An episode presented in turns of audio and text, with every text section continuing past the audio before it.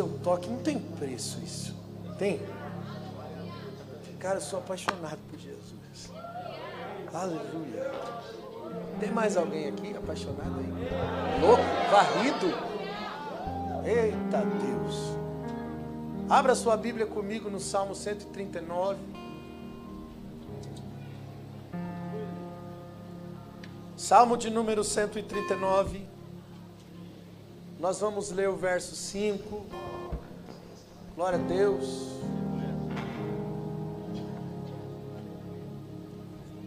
Aleluia. As crianças, por favor, se dirijam à escolinha. Tá bom, criançada? Vai lá que vai ter brincadeira, vai ter estudo bíblico. Glória a Deus.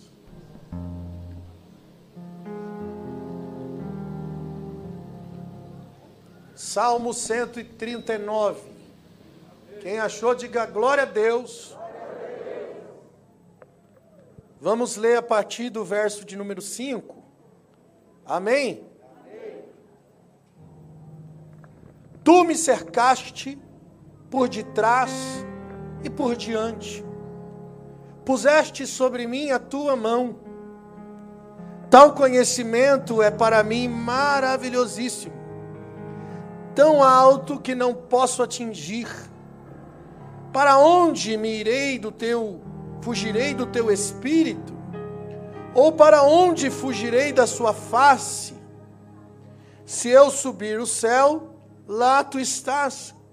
Se eu fizer no inferno a minha cama, eis que ali também tu estás. Se eu tomar as asas da alvorada e habitar nas extremidades do mar, até ali a sua mão me guiará e a sua destra me susterá. Palavrão, né, irmão? Que palavra, que salmo maravilhoso de Davi. Vamos orar? Espírito Santo, nós entregamos nosso coração, mentes, pensamentos, sentimentos e emoções diante do seu altar. Senhor, governa as palavras que serão ditas nessa noite, nos conduz a um lugar de revelação, constrói na gente, Senhor, o teu reino, estabelece sobre nós, Senhor ó, a cultura do céu, nós entregamos a Ti a nossa vida. Fique à vontade, Espírito Santo. Levanta a sua mão e diga assim: Espírito de Deus, você tem liberdade. Amém. Pode sentar, querido. Dando glória a Jesus.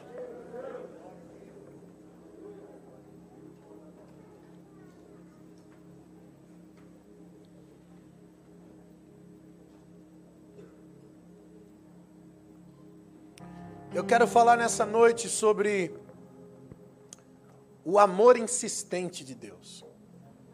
O amor perseguidor de Deus por nós, irmãos. Acho que a palavra vai dar bom hoje, hein?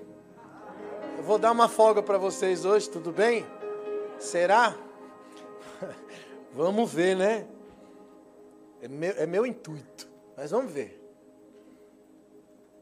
Eu quero falar sobre esse amor perseguidor, o que seria esse amor implacável de Deus. A palavra implacável, ela significa estar fixado, estar determinado, algo que não pode ser mudado. E é assim que eu acredito que o amor de Deus é. Um amor implacável. Um amor determinado. Que, que maravilhosa descrição do amor de Deus absolutamente implacável.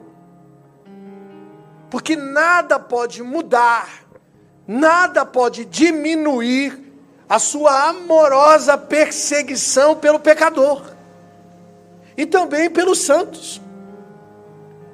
Davi, o salmista, ele expressa dessa forma: Senhor, tu me cercas por diante e por detrás.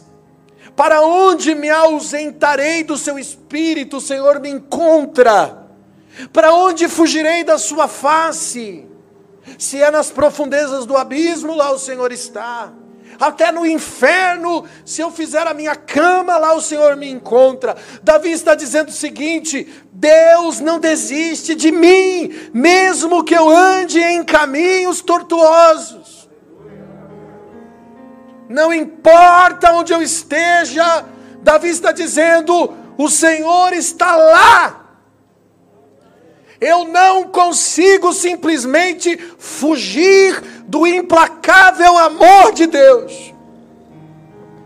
Em um momento em que Davi se sentia é, derrubado, fraco por conta do pecado, ele ora a Deus no Salmo 51, você deve conhecer esse salmo, salmo conhecido de Davi, quando ele clama ao Senhor na sua angústia, no meio da tormenta do pecado na sua vida, quando ele cai em si em arrependimento, ele faz a oração do arrependimento. Sabe aquela oração quando você cai em si? É a partir disso que Davi começa a provar do avivamento.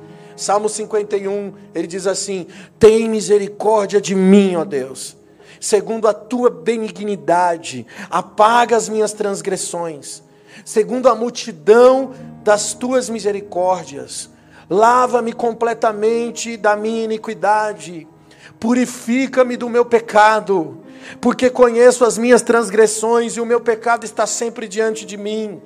Contra ti, somente contra ti pequei e fiz o que é mal aos teus olhos, para que seja justificado quando falares e puro quando julgares. Eis que, Senhor, em iniquidade fui formado, em pecado concebeu a minha mãe. Eis que o Senhor ama a verdade no íntimo e no oculto faz conhecer a sabedoria. Por isso, purifica-me com isopo e ficarei puro. Lava-me e ficarei mais alvo do que a neve. Faz-me ouvir o júbilo e a alegria, para que gozem os ossos que tu quebrastes esconde a sua face dos meus pecados, apaga todas as minhas transgressões, cria em mim, ó Deus, um coração puro, renova em mim um espírito reto, não me lances fora da sua presença, não retires de mim o seu espírito, torna a me dar a alegria da sua salvação, sustenta-me com um espírito voluntário, então ensinarei os transgressores os seus caminhos e os pecadores se converterão converterão a ti. Aleluia. Isso aqui é, é, isso aqui é o que eu chamo de rasgar o coração. Essa é a oração que sobe como cheiro suave, sabia? É aquela que você revela a verdade da sua alma, a verdade do seu ser. É quando você tem um encontro com você mesmo. Porque de verdade, irmãos, ninguém aqui é bom. Não existe um justo sequer, a Bíblia diz. Todos pecaram. Todos foram destituídos da glória de Deus. Nós não temos mérito algum. Eu estou aqui por causa da graça de Deus. Eu não mereço estar aqui. Eu não mereço continuar vivo. Mas aonde habitou o pecado, a Bíblia diz que superabundou a graça de Deus. Por isso eu e você estamos aqui. Quantas pessoas aqui poderiam dizer, pastor, eu pisei na bola com Deus inúmeras vezes da minha vida. Deus tem paciência comigo demais. Olha, não dá nem para contar nas mãos. Quantas vezes eu fui e voltei, quantas vezes eu errei, quantas vezes eu pisei na bola, quantas vezes eu me comprometi e falhei, quantas vezes eu decidi e não fiz, quantas vezes eu fui por caminhos errados, mas lá estava o Senhor, lá estava o Senhor me dando outra chance, lá estava o Senhor me livrando, lá estava o Senhor me amando, com esse amor perseguidor, esse amor implacável. Agora eu pergunto para você: se você fosse Deus, você faria isso? A gente, a gente é birrento por nada, né, gente? O cara vira, pisa no seu pé, você já vira a cara. A pessoa fala mal de você, vira teu inimigo para sempre. A gente, nós somos um povo ressentido. Já pensou, eu e você no lugar de Deus? Irmão, se eu tivesse no lugar de Deus, Olha, eu ia adiantar aquele processo, que por aqui não ficaria pedra sobre pedra. Não ia sobrar um para contar a história. Mas ainda bem que não sou eu. E nem você. Davi, dentro desse processo aqui, Deus falou assim para ele: Olha, meu filho, porque pecado perdoado é uma coisa, a consequência é outra. A gente precisa entender isso. A consequência dos seus pecados, elas precisam vir por causa do amor de Deus. A correção de Deus, o processo de aprendizado, acho que todo pai quer que o filho cresça, quer que ele tenha condições de construir a partir dele mesmo, que ele crie a sua independência na maturidade, que ele não seja dependente mais. O pai quer que o filho alcance esse lugar de maturidade. Deus espera que a gente tenha uma cabeça formada. Romanos 12, 2. Não vos conformeis com o mundo, mas transformai-vos pela renovação da mente e do entendimento. O avivamento dos nossos dias, o avivamento que nós esperamos, o avivamento que Deus quer dar para nós, é aqui, irmão. É no cérebro, é na mente, é no, é no pensamento. Por isso que a gente não cabe mais aquele culto emocional, aquele culto sensacionalista que tipo assim, Deus vai te dar. Que a gente muda a voz. Eu vi no caminho hoje, eh, nós temos uma visitante, uma irmã que está hospedada lá em casa. A gente vinha no caminho conversando com ela, aí botamos um vídeo meu lá na internet, lá, lá de trás. Falar assim, ó, olha eu aqui, ó.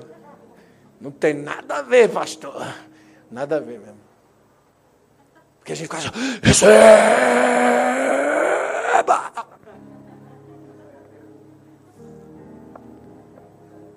E a gente causava uma sensação. O que é sensacionalismo? É criar a sensação. É uma coisa que não é real, é, você cria a sensação. E aí você sai da igreja e diz assim: cara, que poder, que bênção, que unção que tinha, tinha lá na igreja. Mas a minha pergunta é: o que você aprendeu? O que você entendeu? Você cresceu? Porque eu passei anos da minha vida na igreja e vi pessoas não crescerem. Aqui, ó. 20 anos na igreja com a mesma cabeça, com a mesma mentalidade de final de culto. Você ora pela minha carteira profissional? com a mesma mentalidade de final do culto, é, pastor, ora aí, vê o que Deus fala, que eu preciso de uma confirmação.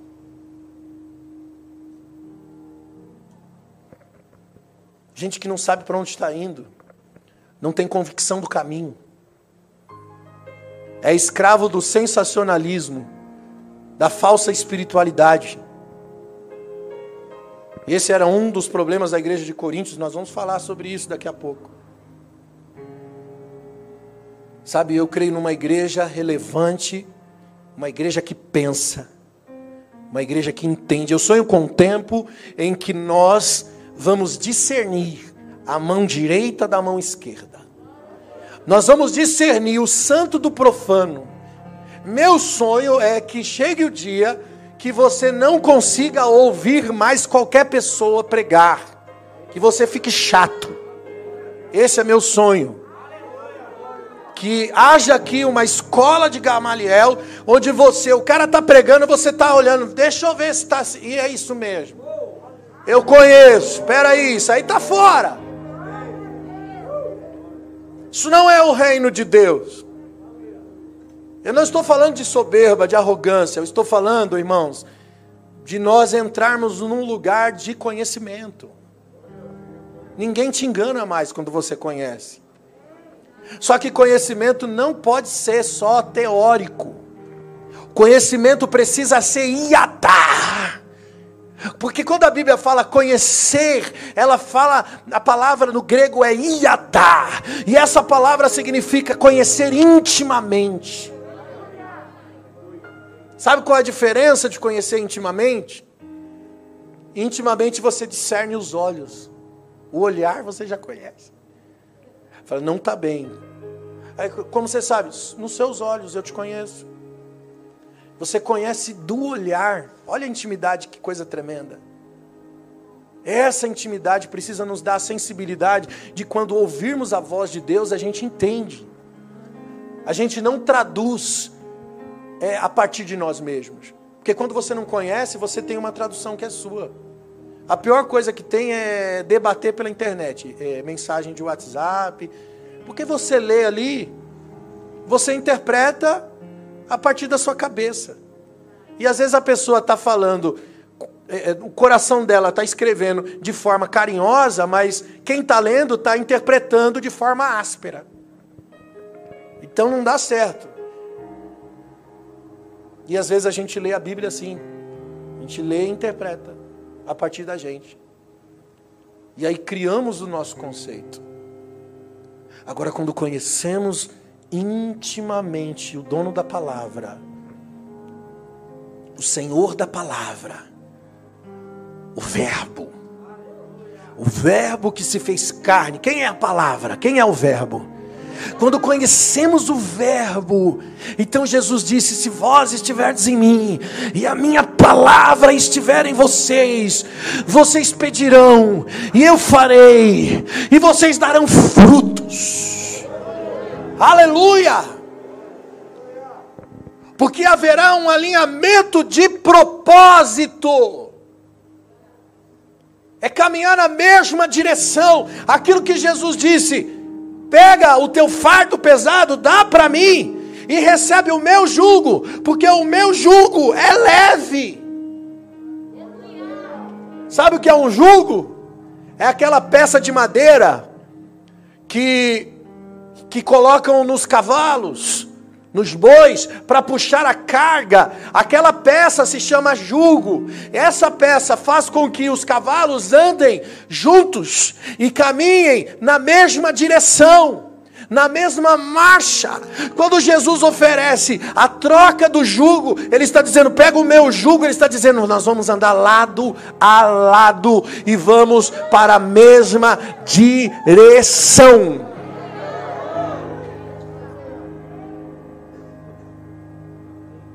E então, quando você pedir, você vai pedir o que está no coração de Deus. Porque não tem mais a ver com você, tem a ver com a unidade. Você entende isso, irmãos?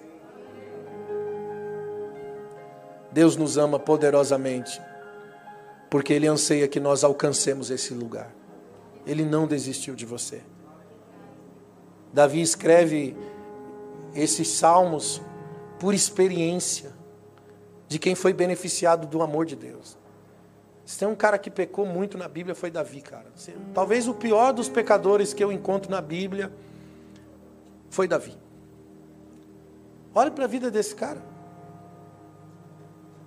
E olha que ele desfrutava do conselho de homens piedosos, ele era monitorado por, por homens justos sacerdotes. Mas mesmo assim, esse cara desobedeceu a Deus. Ele cobiçou a esposa de um outro homem e ainda a engravidou. Depois ele tentou encobrir o pecado, ele embriagou o marido da mulher para que ele se deitasse com a mulher grávida dele, para tentar forjar uma gravidez do marido. Quando isso não deu certo, Davi resolveu assassinar o marido da mulher. Porque enviou ele para uma batalha perdida, uma batalha arranjada justamente para matar Urias. E o pior, não foi só Urias que morreu. Quantos soldados estavam ali na frente da infantaria? Quantos outros soldados morreram por causa do capricho de Davi? Ele não cometeu um assassinato, ele cometeu um genocídio. Olha os pecados de Davi, gente. E o Senhor chama o pecado de Davi em 2 Samuel 11, 27 de grande mal. Os atos de Davi é chamado de grande mal.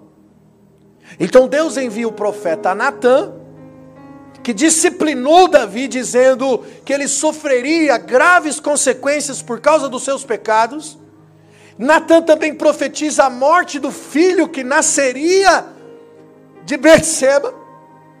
E a Bíblia diz em 2 Samuel 12, 14, que Davi orava dia e noite pela saúde da criança, ele jejuava, ele orava, ele buscava para que a criança não morresse, porque Deus já havia dado a sentença. Mas a criança morreu.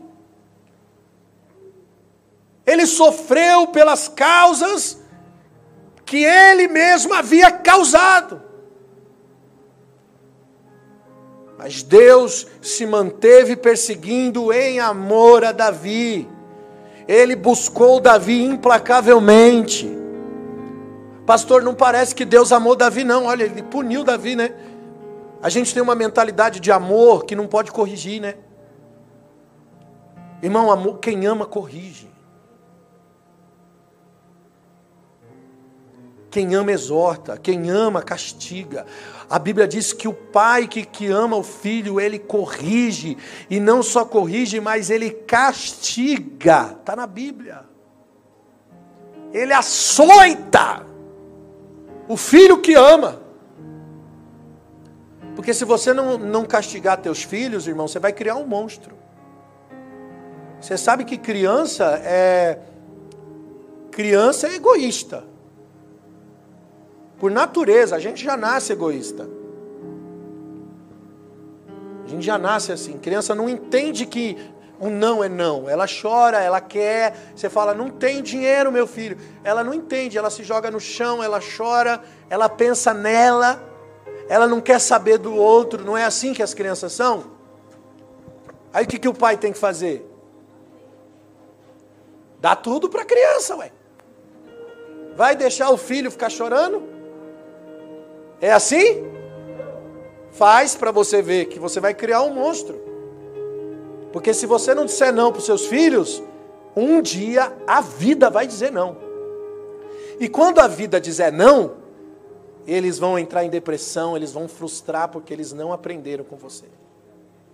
Quando deveria aprender. Quem vai forjar o caráter dos seus filhos é você quem vai forjar é, é, é, a, a índole do seu filho, se ele vai continuar a ser egoísta, isso depende de você, porque você tem que ensinar o limite, o espaço do outro. Isso é educação. E é assim que Deus trabalha com a gente também, amado. Deus está nos ensinando as suas disciplinas geram em nós crescimento. Aquilo que não nos mata nos deixa mais fortes. Aprenda a suportar. Olha o testemunho de Paulo, amado. Paulo respirava ameaças de morte contra os crentes. Antes de ser Paulo, na verdade, ele era Saulo de Tarsus. E ele testifica que, mesmo naqueles anos cheios de ódio, quando ele estava cheio de preconceito, matando cegamente os discípulos de Jesus, Paulo diz que Deus o amava.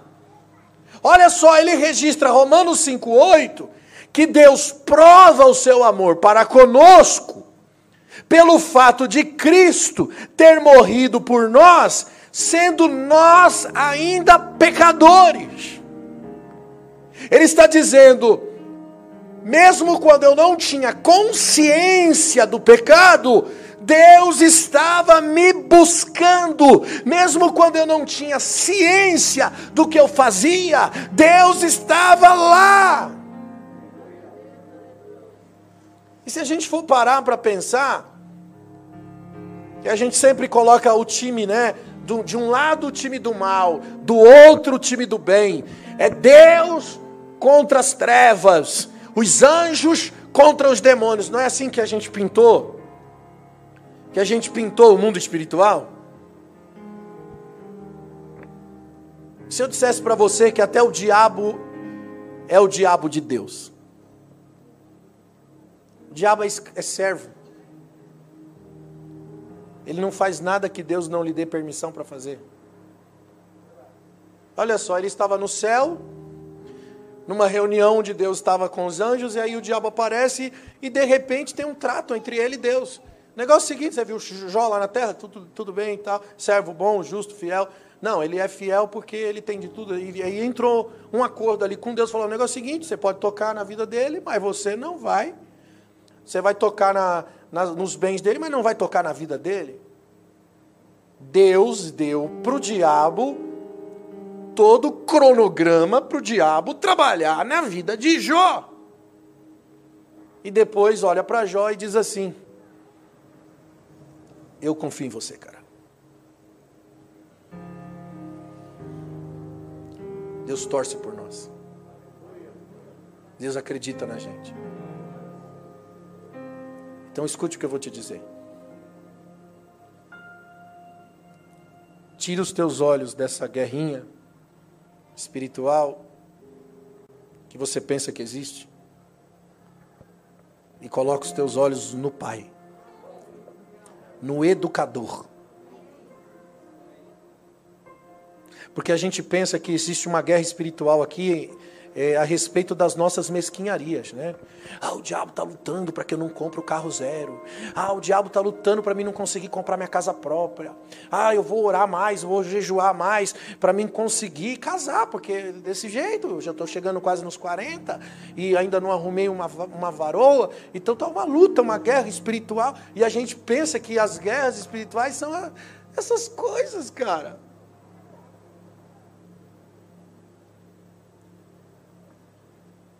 E Deus tem mais o que fazer. O plano de Deus não tem a ver com você, tem a ver com nós. Tem a ver conosco. Tem gente que diz assim: Eu sou a igreja. E eu posso dizer para você que você não é a igreja. Pastor, e a igreja é organismo vivo? Ela não é você.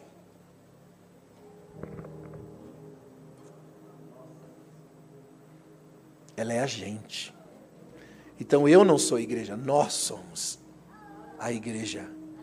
O corpo, o organismo vivo de Cristo. Por isso que Paulo fala no plural: vós sois o templo, a morada e o santuário do Altíssimo. É vós. Não é você. É coletivo.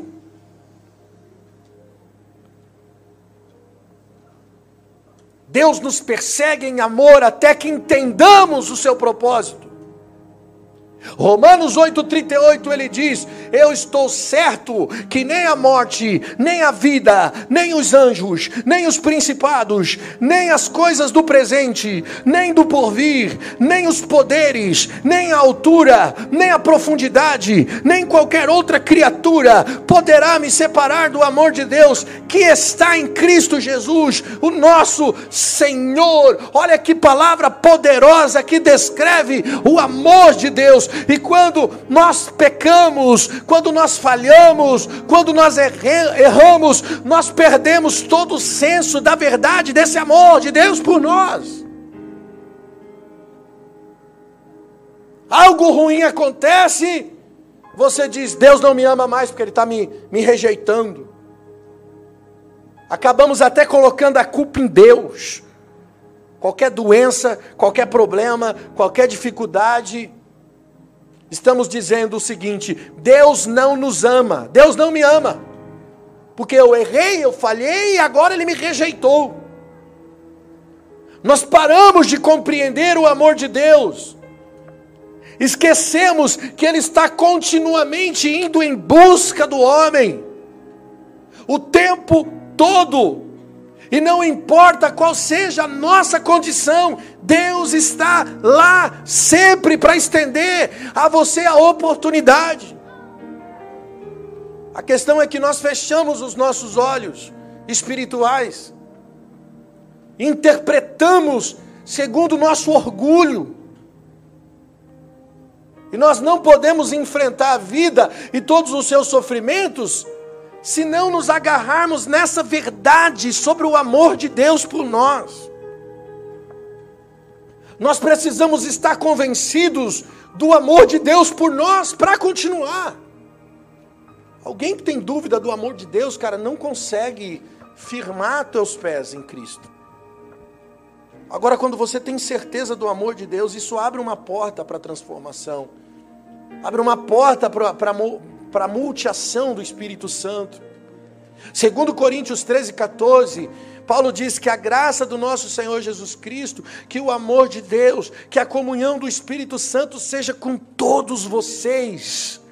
Paulo termina Coríntios, ele termina a carta de Coríntios com uma prece.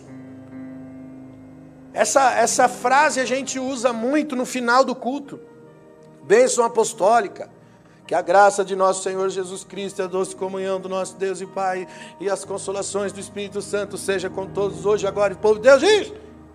Amém. Mas esse versículo, ele é mais do que uma bênção. E poucos entendem o seu significado. Porque não é só uma bênção. Paulo está citando um resumo de tudo que ele pregou e ensinou em 1 Coríntios e 2 Coríntios. A igreja de Coríntios aqui está sendo disciplinada ou discipulada.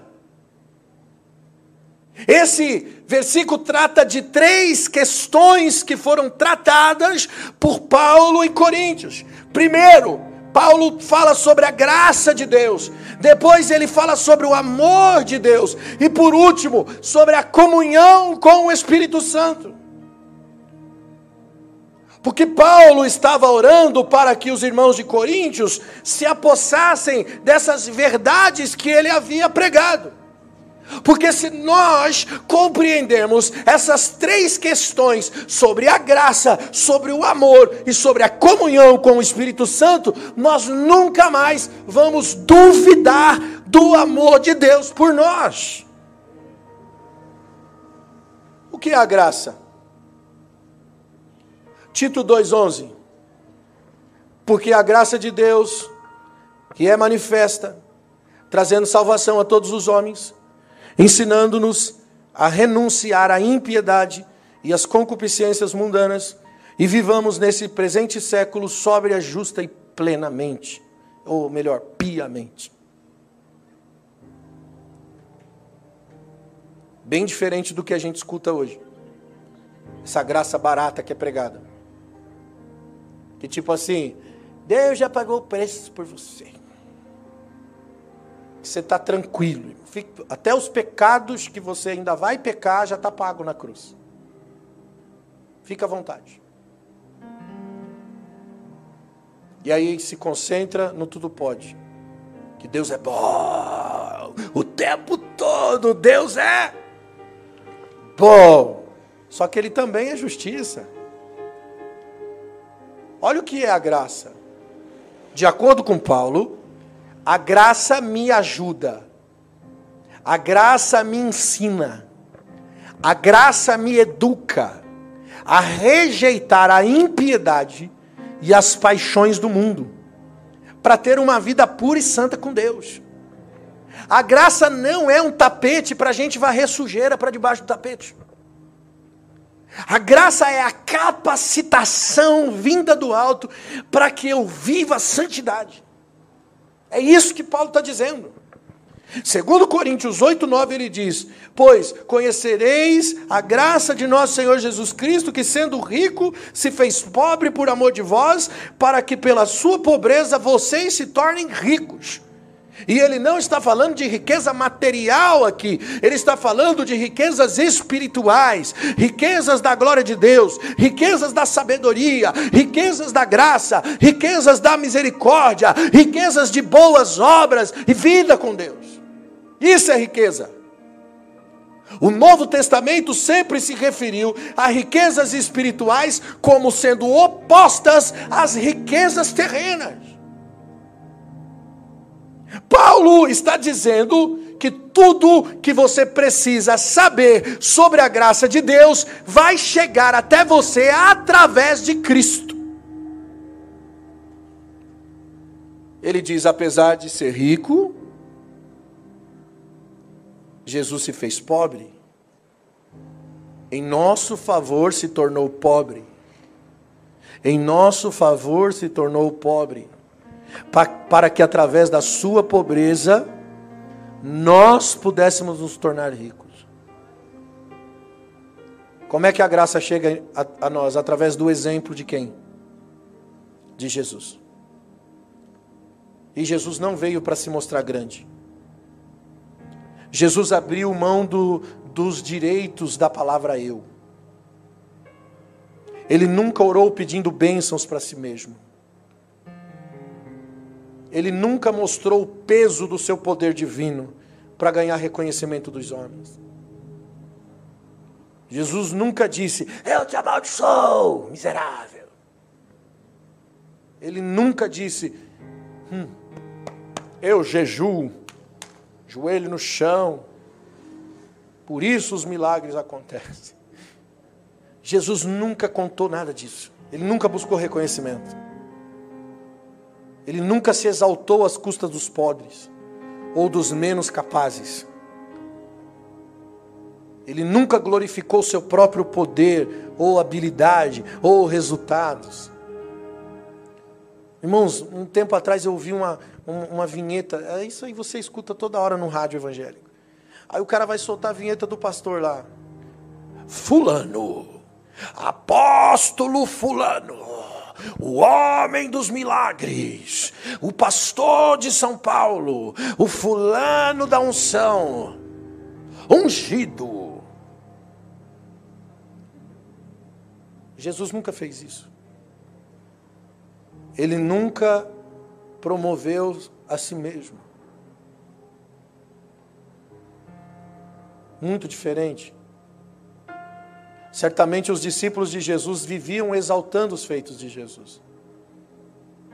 E com toda a humildade, Jesus respondia para eles assim: As obras que eu faço, vocês as farão maiores do que essa. Olha que exemplo de humildade, irmão. Olha que exemplo de humildade. Isso é humildade, é alguém chegar em você e dizer assim: Cara, eu quero ser como você. Você é um cara muito louco, você é muito legal, você é muito bom, você eu sou seu fã, você. Aí o humilde responde assim: não, não, não. Você pode ser melhor do que eu, cara. E você vai ser, cara, pode ter certeza, você vai ser melhor. Você fará coisas maiores do que essa. No lugar de encher o peito e dizer: oh, obrigado, obrigado, obrigado. Jesus é o maior exemplo de humildade que existe. E quando chegavam as notícias para Jesus que os seus discípulos estavam operando os milagres, expulsando o demônio, curando enfermos, sabe o que a Bíblia diz? Que ele dançava de alegria por saber dessas coisas. E poucos cristãos hoje verdadeiramente se alegram quando veem os outros irmãos serem abençoados por Deus. Quando nós temos o amor de Deus de verdade, nós nos alegramos quando os nossos irmãos estão sendo abençoados. Porque eu vou dizer para você, irmão, é mais fácil chorar com os que choram do que se alegrar com os que se alegram. Essa é uma realidade para a gente assim, ó. Chorar com os que choram é fácil. Quando o irmão está sofrendo, está passando por um processo de dor, de a gente se comove, a gente se compadece, a gente abraça, a gente, sabe, fala assim: não, isso é reino, tal, vem cá, vou te abraçar, vou cuidar de você. Isso é muito fácil, gente. Eu quero ver você olhar para a prosperidade do, do irmão e se alegrar. Você vê Deus abençoar, você vê a pessoa bem e você fala, cara, que muito bom, muito bom poder ver isso na sua vida, sem sentir nenhum sentimento de inveja. Isso aqui é que é difícil. É ou não é? Você já olha torto para o irmão. Lá no fundo você nem consegue discernir o sentimento de inveja que está dentro do seu coração. Não consegue discernir. Isso é caído, irmão. Isso é natureza caída. Isso é separado de Deus. A gente precisa aprender a, a se alegrar com as pessoas, se alegrar com as alegrias. Isso provoca um bem tão maravilhoso na gente, irmão. Eu contei lá de manhã em Guarulhos, vou falar aqui também, uma experiência que eu tive. Eu trabalho com cães, né? Eu tenho canil, eu crio cães de raça, da raça Pitbull. Aqueles Pitbull maiores, mais fortes. Quem conhece? E o meu cachorro, é, ele cruzou com uma cadela de outra pessoa. A gente fez uma parceria. Vou ter, vou, vou, vou ter uma parte dos filhotes. Então foi uma parceria, um negócio. E aí conversando com o dono do outro cachorro, né, da cadela, e ele todo empolgado, um jovem, todo feliz e tal. Não, porque eh, eu sou fã do Hulk. Eu sou fã daquele dog, tem um dog nos Estados Unidos chamado Hulk. É o maior pitbull do mundo, que pesa 80 quilos. Pensa no tamanho do cachorro. Então ele começou a falar, porque eu sou fã, meu sonho é ter um, um dog desse aqui, um, um, sangue desse dog aqui, um, um parente desse cachorro aqui. E eu falei, é, cara, deve ser muito caro, né? E tal, porque de lá é muito caro mesmo. E aí eu conheci um canil aqui no Brasil que tem um filho do Hulk. E aí eu entrei em contato pela internet, comecei a trocar ideia e tal. E o rapaz se interessou pelos filhotes do meu cachorro. Ele achou bonito meu cachorro. Falou assim: não, eu quero.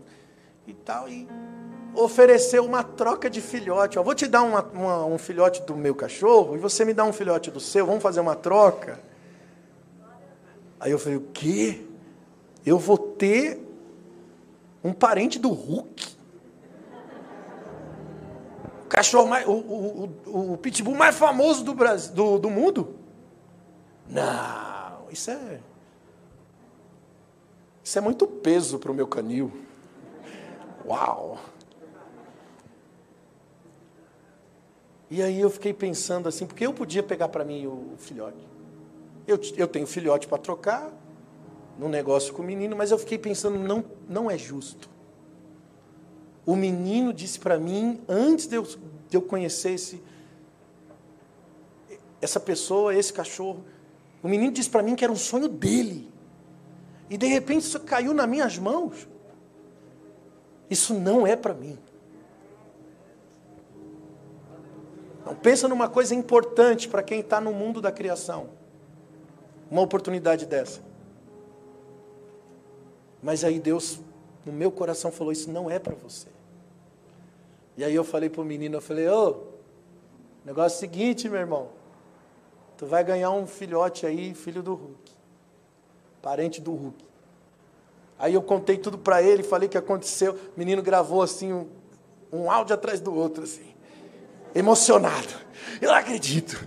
Cara, não sei como você conseguiu uma coisa. Não, você está brincando, né? Você está falando a verdade.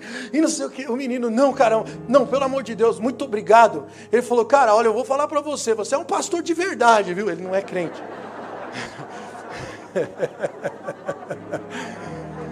Eu fiquei tão feliz, tão feliz em ver a felicidade dele, que eu falei, cara, não tem preço isso. Não tem preço você ver a felicidade do, do garoto. E olha o que a palavra de Deus diz, Romanos 12, 9. Paulo diz que o nosso amor não seja hipócrita. Amai-vos cordialmente uns aos outros com amor fraternal, e de que forma? Preferindo-vos honrar o outro, preferindo dar honra ao outro. Esse é o verdadeiro amor.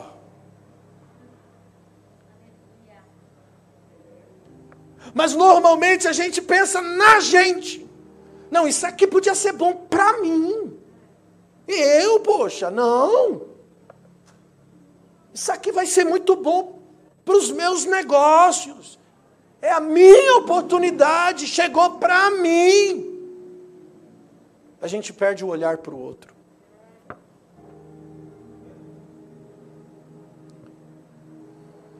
E a Bíblia nos ensina a dar honra para o outro, a dar preferência para o outro. Isso é humildade. humildade. Ser humilde não é ser pobre, não, irmão. Ser humilde é dar valor para a pessoa. Ser humilde é honrar as pessoas à sua volta. Isso é ser humilde. É valorizar as pessoas à sua volta. É considerar o seu próximo superior a você. É a graça. Na primeira carta aos, aos Coríntios, Paulo descreve que não tem visto a graça de Deus naquela igreja. Porque ele encontra um bando de cristãos em Coríntios competidores. A igreja estava cheia de autoexaltação, de autopromoção, homens e mulheres que glorificavam seus dons espirituais, que se chocavam em busca de status e posição. E isso estava acontecendo na igreja de Coríntios. E está acontecendo na igreja no Brasil e no mundo. É ou não é? Cara, tudo isso é contrário à graça de Deus. Esses irmãos tinham um eu muito grande. Com eles, irmãos, era ganhar e pegar no lugar de dar. Eles não sabiam dar, eles só queriam receber. E aí Paulo vai dizer em 1 Coríntios 3:1, ele diz: "Eu, irmãos, não posso falar com vocês como espirituais, e sim como carnais, como crianças em Cristo. Não é assim que vocês são, carnais e andais segundo homens." Olha, olha que palavra dura. Não dá para falar de coisas espirituais porque vocês são carnais. Porque vocês são crianças. O que, o que eu acabei de falar aqui? Criança é o quê? Egoísta. Pensa nela só. Criança não vê o outro, ela só vê a vontade dela. É isso que Paulo está dizendo. Isso é ser carnal, é ver você, é enxergar só você, é buscar só por você, é entender só por você, é viver em torno de si mesmo.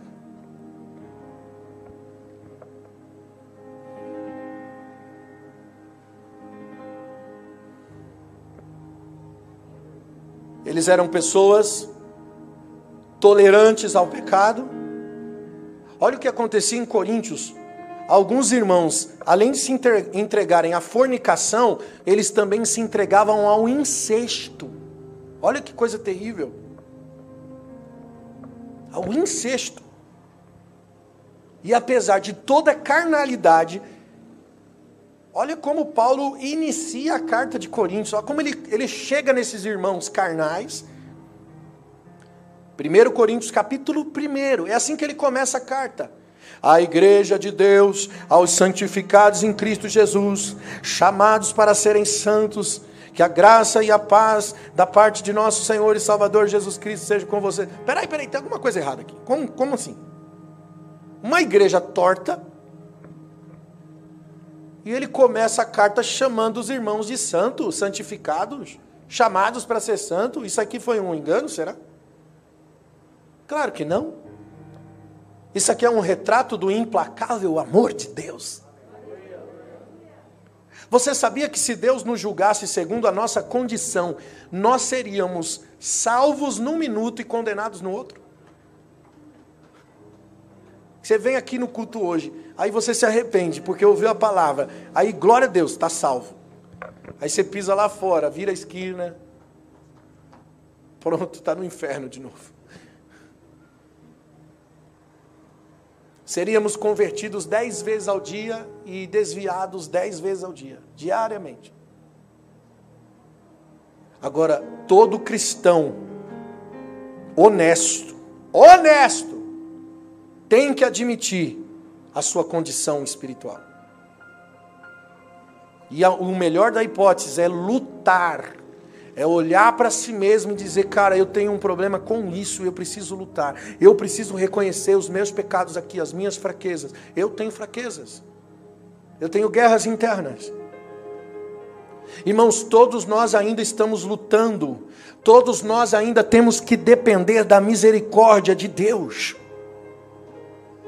Nós ainda temos fraquezas, fragilidades na nossa carne. Você pode, pode ser o maior profeta do mundo, pode ser o cara da, da oração, que sobe o monte, desce o monte, que anda de pé para trás, de joelho, né?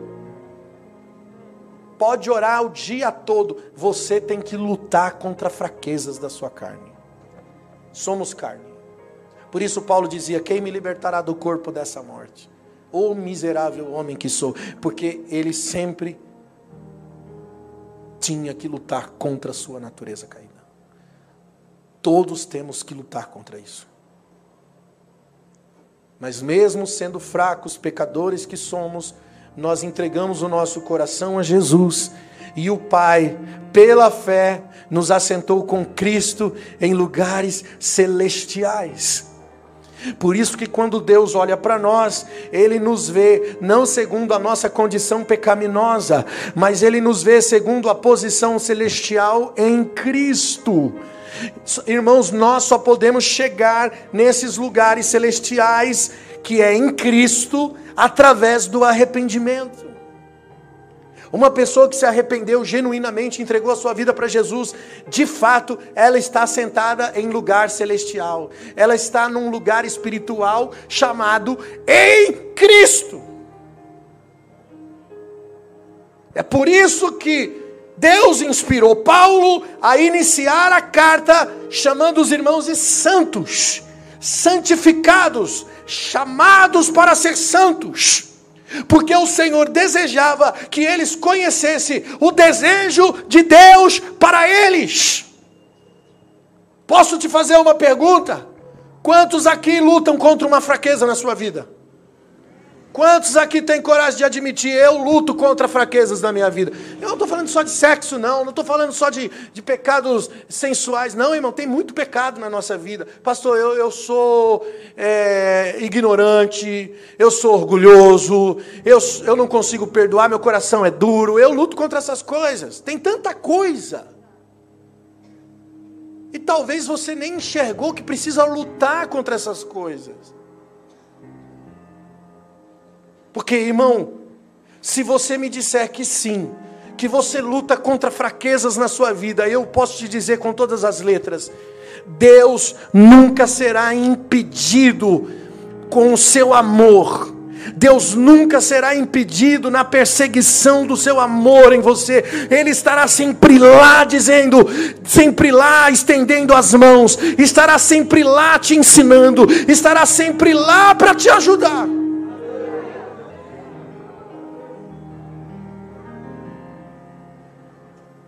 Você o ouvirá dizendo: O santo, o santificado, chamado para ser santo, aceito, mesmo que ainda não seja.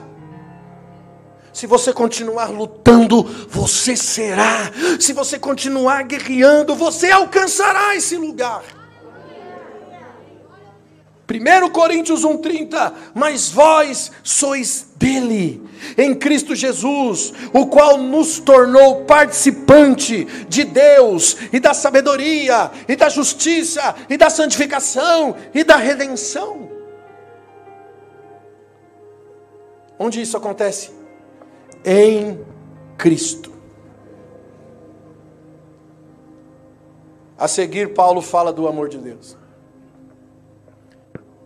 A primeira epístola, Paulo fala sobre a graça de Deus, porque o povo estava entregue à queda, ao pecado, eles não estavam entendendo o amor de Deus, a graça de Deus.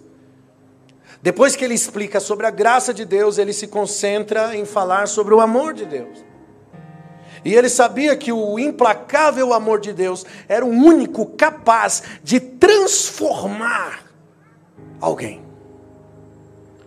1 Coríntios capítulo 13, um texto que talvez você já conheça, ele diz assim: o amor é sofredor, é benigno. O amor não é invejoso, não trata com leviandade, não se ensoberbece, não se porta com indecência, não busca seus interesses, não se irrita, não suspeita o mal, não folga com a injustiça, mas folga com a verdade. Tudo sofre, tudo crê, tudo espera, tudo suporta. O amor nunca falha. Uau! Isso é maravilhoso. Só que essa é a descrição do amor de Deus. E a maioria de nós pensa, quando lê esse versículo, fala: esse é o tipo de amor que Deus quer que eu ame. É verdade, de certa forma, mas é fato de que ninguém pode corresponder a essa definição de amor. Porque essa passagem está relacionada ao amor de Deus. Deus é amor. As características do amor está aqui, Coríntios 13. O amor é tudo isso. A gente não ama dessa forma. Desculpa, mas a gente não ama, a gente não suporta sofrer. A gente não gosta de perdoar. Nosso amor acaba. As pessoas dizem assim: meu amor acabou. E pastor, meu marido matou o meu amor que eu sentia por ele. E vice-versa. Mas como assim? O amor não pode morrer. A Bíblia diz que o amor nunca falha. Olha o exemplo da cruz, gente. Mano, olha para Jesus, cara. Jesus está na cruz. As pessoas blasfemando dele lá embaixo. Antes disso, ele tinha sido açoitado. Antes disso, ele. O azarrogue. Era um chicote que na ponta tinha pedaço de chumbo e lâmina. Quando batia nele, arrancava pedaço. Bateram nele cobriram ele com um pano o seu rosto, vendaram o seu rosto e socavam ele, zombando, diziam: profetiza quem te bate, pá, e batia. Imagina a violência. Jesus tomou surras de vários homens. Ele foi violentamente agredido, açoitado.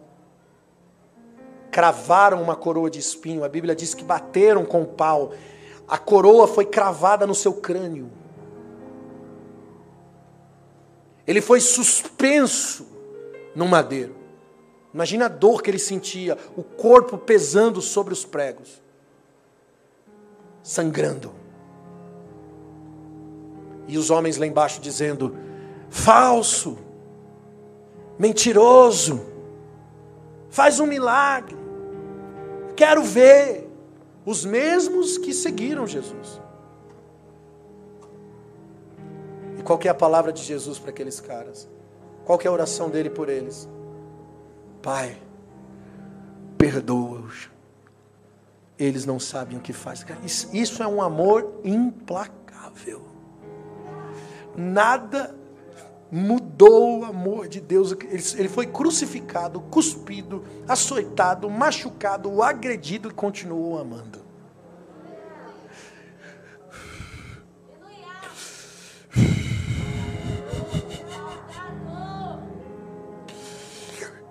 O seu amor é incondicional.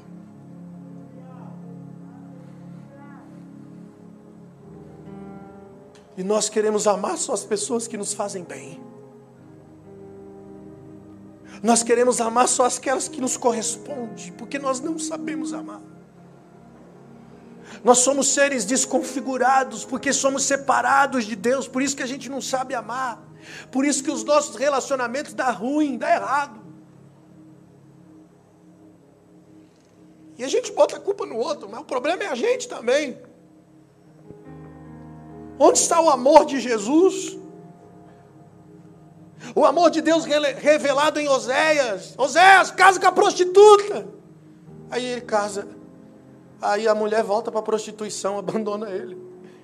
Deus fala: vai lá e compra ela de volta. De novo, Deus, de novo. E depois diz a Israel: Assim sou eu com você, Israel.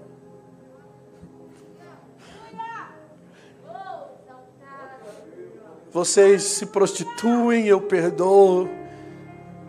E trago vocês para mim, vocês voltam à prostituição e eu estou lá de novo, perdoando e recebendo vocês de volta. Esse é o amor de Deus. Só que nós precisamos entender que essa graça, esse amor precisa ser transfigurado em nós.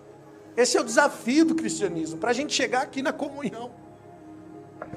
Paulo prega sobre a graça, sobre o amor e depois sobre a comunhão com o Espírito. O amor de Deus é aquele que nunca falha, não acaba. Ele resiste a qualquer falta, a qualquer desapontamento. Paulo poderia ter iniciado a carta de Coríntios. Talvez se fosse a gente, teria começado a carta dizendo: Eu lavo minhas mãos. Vocês são pessoas problemáticas, incorrigíveis. Mas ele inicia chamando de santos e santificados. Ah, meus irmãos. Nós vemos Paulo reprovando pessoas na Bíblia, corrigindo pessoas na Bíblia, admoestando duramente, mas sempre com lágrimas. Sempre com lágrimas de alguém que quer ver mudança, que quer transformar o outro. Quantas vezes eu ouvi na minha caminhada, ah, Deus me deu o ministério de tirar a capa. Quantas vezes vi pessoas dizer isso? Meu ministério é de exortação, tirar a capa. Você precisa entender uma coisa. Se você acha que Deus te chamou para exortar, Ele também te chamou para chorar. A Bíblia diz que Jeremias chorava e suas lágrimas se tornavam como rios. Ele chorava por Israel. Por isso ele tinha autoridade para exortar. Não tente usar a palavra de Deus para causar um tipo de impressão de religiosidade, de falsa santidade. Quando a gente libera uma palavra de correção, isso tem que provocar na gente compaixão. A gente não pode sair do culto dizendo, quebrei tudo. Quebrei, olha, exortei lá a igreja, quebrei tudo. Bati. Miserável. Onde está o amor? Tudo que ele fazia em meio às lágrimas. Paulo escreve 2 Coríntios 7,11 dizendo: Vós segundo Deus, foram contristados e agora me alegro, porque fostem contristados, porque foram contristados para o arrependimento, porque foram contristados segundo Deus, para que da nossa parte não sofressem dano algum, porque a tristeza, segundo Deus, produz arrependimento para a salvação. Isso é avivamento é causar na gente uma consciência real sobre a nossa vida ao ponto de nos entristecermos ao arrependimento. A inconformidade com a nossa vida. Esses irmãos de Coríntios foram transformados pelo amor implacável de Deus. Porque quando nós lemos na segunda carta de Paulo, nós percebemos uma igreja mais humilde. Não existe mais aquele eu sobre a igreja. Então, finalmente, Paulo se concentra a falar sobre a comunhão com o Espírito Santo. Porque inicialmente os irmãos de Coríntios viviam individualismo. Por isso que Paulo dizia em 1 Coríntios 1,12, ele dizia, alguns diziam, ó, eu sou de Paulo, outro eu digo, eu sou de Apolo, eu sou de Cefas, outro dizia, eu sou de Cristo. Não! Isso é individual, nós somos um dos outros. Nós somos um, amado. Esses irmãos edificavam a si próprios, viam os dons como algo para se promover. Aí ia para o culto, um falava em língua, o outro profetizava, um tinha uma palavra de sabedoria, mas tudo que eles faziam eram para si mesmo. A igreja mais bagunçada tinha todos os dons. Por isso que isso não define avivamento, que a gente chega na igreja repleplé, fogo puro. E às vezes a igreja dividida. É menino. O que atesta a nossa espiritualidade é a nossa comunhão. Esse é o ápice. Por isso que começa com a graça, depois a revelação do amor. E quando a gente entende a graça e a revelação do amor, automaticamente a gente manifesta comunhão. A comunhão com o Espírito Santo. E todo mundo que quando a gente fala de comunhão com o Espírito Santo ainda tende a pensar individualmente. Isso não é individual. A comunhão com o Espírito Santo é coletivo. A obra mais profunda do Espírito Santo não se trata de dons espirituais, de sinais, de maravilhas e de milagres. A obra mais profunda do Espírito Santo, irmãos, mais poderosa é unir o corpo. Quando falamos de comunhão, tendemos a pensar individualmente. Mas o que quer dizer unidade? Unidade quer dizer remover a inveja, a competição, é deixar de se comparar com o outro, é todos estarem ansiosos para dar, não para receber, mas para dar. Esse é o tipo de comunhão provocada pelo Espírito Santo em nós. Isso revela a graça de Cristo e o amor de Deus.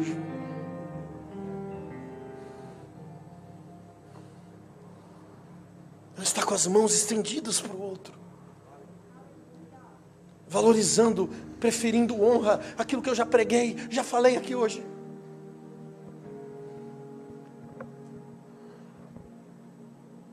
Quando é que eu sei que eu tenho comunhão com o Espírito Santo? Quando eu tenho comunhão um com os outros. Quando eu amo o outro. Irmão, o Espírito Santo na gente provoca as profundezas de Deus. Ele revela os sentimentos dele para nós. Não tem como você não amar o outro, não valorizar o outro, porque é o que Deus valoriza, cara, a unidade. Eu já preguei aqui para vocês que o propósito de Deus é coletivo, é unir todas as coisas. A obra da cruz foi reconciliar todas as coisas novamente em Cristo, para que tudo seja um novamente. Isso é comunhão, é estarmos ligados num único propósito mas eu tenho uma pergunta para você. Você realmente quer mudar? Quer deixar o Espírito Santo mostrar para você onde você precisa mudar? Sim ou não? Se você disser que sim, se você realmente deseja, se entregue.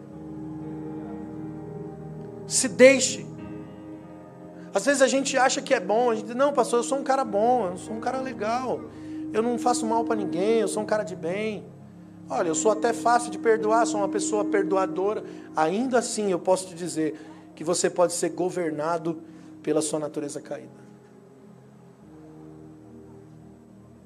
Todos nós precisamos nos render.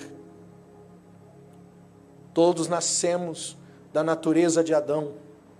Todos temos a tendência ao pecado, a gente não é bom, não é capaz por nós mesmos. A nossa capacidade, aquilo que a gente faz de bom, vem de Deus. Você faz de ruim, é você separado. Até a nossa justiça, eu preguei aqui semana passada, até a nossa justiça, aquilo de bom que a gente faz, é trapo de imundícia, diz a Bíblia. Mas quando eu estou nele, não é mais eu, é ele. É uma unidade. Quem que é o cabeça do corpo? Quem que é o cabeça do corpo? Quem que é o corpo? Nós. Nós somos o corpo e ele é o ca. Quem que manda no corpo? Quem que coordena o corpo? Quem que dirige o corpo? A cabeça. Então, quando eu sou um com você e com ele, eu sou ele. Ele é a cabeça. Logo, não tenho autoridade só. O que um dedo pode fazer sozinho, sem o resto? O que uma mão pode fazer sem um cérebro, sem uma cabeça? O que é um corpo sem cabeça? Impossível. A vida está nele. Ele é a vida. Ele é a luz dos homens. Não existe vida fora de Jesus. Por isso que o salário do pecado é a morte, porque o pecado gerou a separação. Isaías 58, as vossas iniquidades fazem separação entre vós e vosso Deus. E aí quando você é separado, você está morto. Porque não temos vida própria. A vida que existe, existe porque Ele é a vida. Ele é a luz dos homens.